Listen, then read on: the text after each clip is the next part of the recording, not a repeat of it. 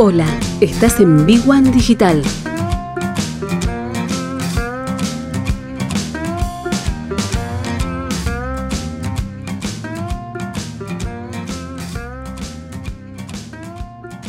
Precisa, convivir es cuidarnos. Legislatura de la Ciudad Autónoma de Buenos Aires. 21 horas 35 minutos. Recibimos como todos los lunes a Luis Barrera. Luis, ¿cómo va? Néstor, qué placer saludarte. ¿Cómo estás? Bien, muy bien, Luis. Sabés que eh, eh, en estos días venía charlando acá por, por la zona de influencia con algunos este, comerciantes, con algunos emprendedores y, les iba contando, digo, bueno, ¿cómo, cómo te preparás digo, para esta salida? Volvemos a tocar madera por quinta vez. Del coronavirus, digo, a medida que se acerca la primavera, avanza la vacunación y podríamos llegar a dejar atrás un poco la peor parte de la pandemia. ¿Cómo te preparás con tu, emprendimiento, con tu negocio, para, por ejemplo, algún pico de consumo preelecciones y demás? De los días que hablé, Luis, nueve me dijeron, no tengo nada planificado. No tengo nada preparado, no pensé nada. Y yo me pregunto, digo, uh, vos porque sos mentor, sos contador, sos auditor, digo, estás, vivís con esto y lo palpás día a día y es como el ABC. Digo, pero tan desinformados o, tan fuera de actualidad pueden estar emprendedores y comerciantes que no entienden la necesidad de prepararse para, para un cuatrimestre o para un cambio de época o para una época puntual, como puede ser post elecciones, último trimestre, repunte económico. Diez de, los 10, 9 no tenían nada pensado. Eh, bueno, eso es una característica del, del, emprendedor argentino, ¿no? Que va trabajando sobre la marcha. O sea, es muy bueno, y vamos viendo. Sí. Eh, y una característica argentina, digamos que eh, en muchos casos tiene éxito, pero en la mayoría no. Eh, entonces, este, este el vamos viendo es, digamos, bueno, es este, algo así como que te va saliendo como te va saliendo. Sí, exacto. Y, obviamente, después te quedás, si viene un pico de consumo, te quedás sin, sin logística, sin proveedores, sin, o sea, este, sin clientes. Bueno, si vos no lo, no lo atendés en tiempo y forma, el, el, cliente se va a ir a buscar lo mismo a otro lado. Totalmente. ¿sí? Esto lo que es una característica muy de los emprendedores argentinos, ¿no? Sobre todo. Porque bueno, también eh, las herramientas que, que, hay hoy para la planificación son pocas. Sí. O sea, digamos, vamos, vamos a resumirlo en tres. ¿sí? Una, el tema, eh, obviamente que la inflación te distorsiona todo eso. Sí. Vos, ¿dónde vas a este, tener un, un, una planificación si no sabes a qué precio vas a vender? Sí, exacto. Obviamente, no sabes a qué precio vas a vender, tampoco vas a saber a qué precio comprar. Sí. ¿sí? Entonces, bueno, son pocos los negocios que vos podés decir, bueno, me puedo estoquear mercadería porque eh, la voy a vender seguramente. Entonces, hay, hay negocios y negocios. Obviamente que, eh, vos fíjate que en algunos rubros que tienen que ver con la parte de la construcción, y bueno, fíjate que se sigue construyendo. Sí. ¿Quién construye? Esto es una pregunta que me hago, ¿no? ¿Quién construye? Se sigue construyendo. Sí, sí, o sea, exacto. Entonces hay este, un gran un gran acopio de materiales. Hace poco eh, hablaba con un empresario que, que hace aberturas de, de, puertas y ventanas. ¿sí? Sí. No dan abasto. Sí. No dan abasto. Y este, bueno, acopian materiales, obviamente que algunos son importados, ¿sí? y en ese caso, digamos, cuando tienen la oportunidad de comprar el material importado, lo, lo compran porque si no, después no tienen oportunidad, no tienen segunda vuelta. No es que es, la semana es, que viene lo sí, pueden comprar. Exacto, sí, sí, sí. sí. Cuando hay lo compran.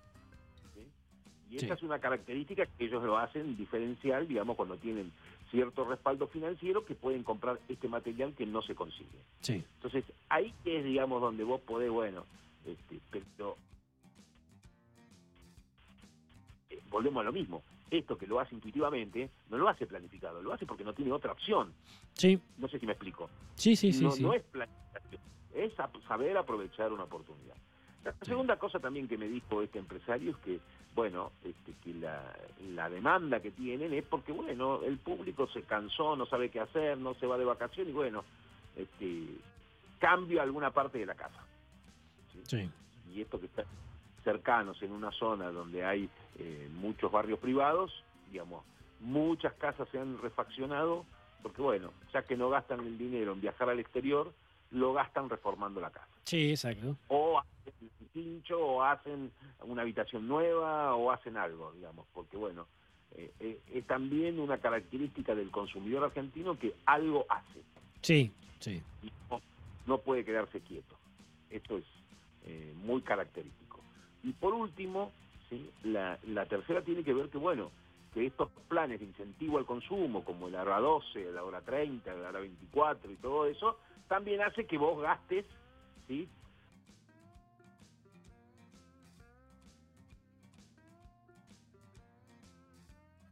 Y este, este, la tarjeta de crédito es el peor, el peor enemigo.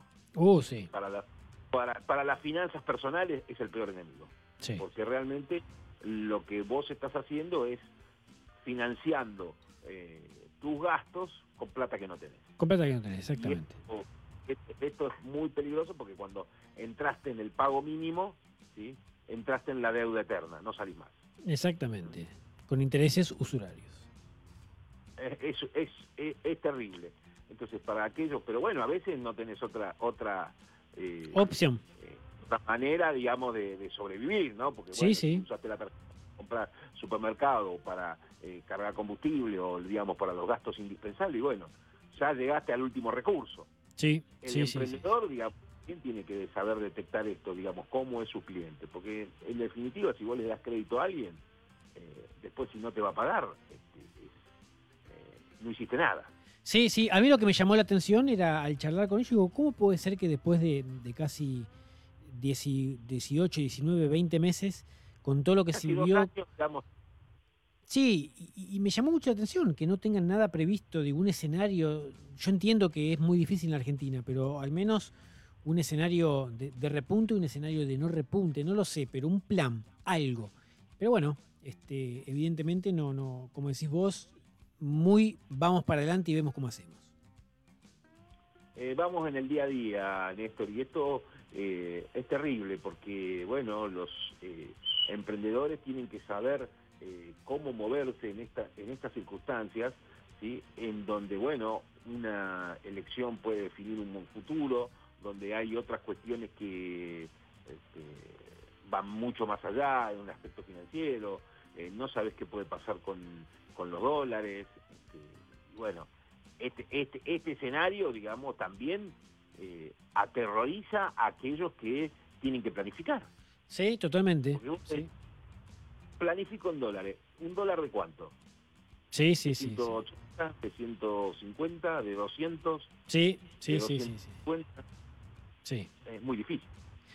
Y, Exactamente. bueno, hay muchos que no quieren preocuparse. Por eso, eh, que no te llame la atención que no tengo este, ganas de planificar, porque no sé cómo hacerlo. Por supuesto que hay, si vos le consultás a un buen profesional de ciencias económicas, te va a decir, podés planificarlo en unidades, podés planificarlo en distintas monedas, sí. pero bueno, eh, eh, requiere un poco más de... Hoy por hoy también se está usando mucho algoritmos, ¿no? Sí, sí. Que van marcando determinadas cuestiones que justamente con una buena programación vos lo podés hacer. Sí, Pero, totalmente. bueno, eh, y no es tan complicado. Pero para, para eso, digamos, el que tiene que cambiar el chip es el emprendedor. Tiene que tener ganas de hacerlo. Exactamente. Eso sí no lo creo. Exactamente. Luis, mil gracias. Nos reencontramos este, en siete días. Un gran abrazo, Néstor. Un abrazo. Ahí estaba Luis Barrera, ¿eh? dando sus sus consejos para el mundo emprendedor.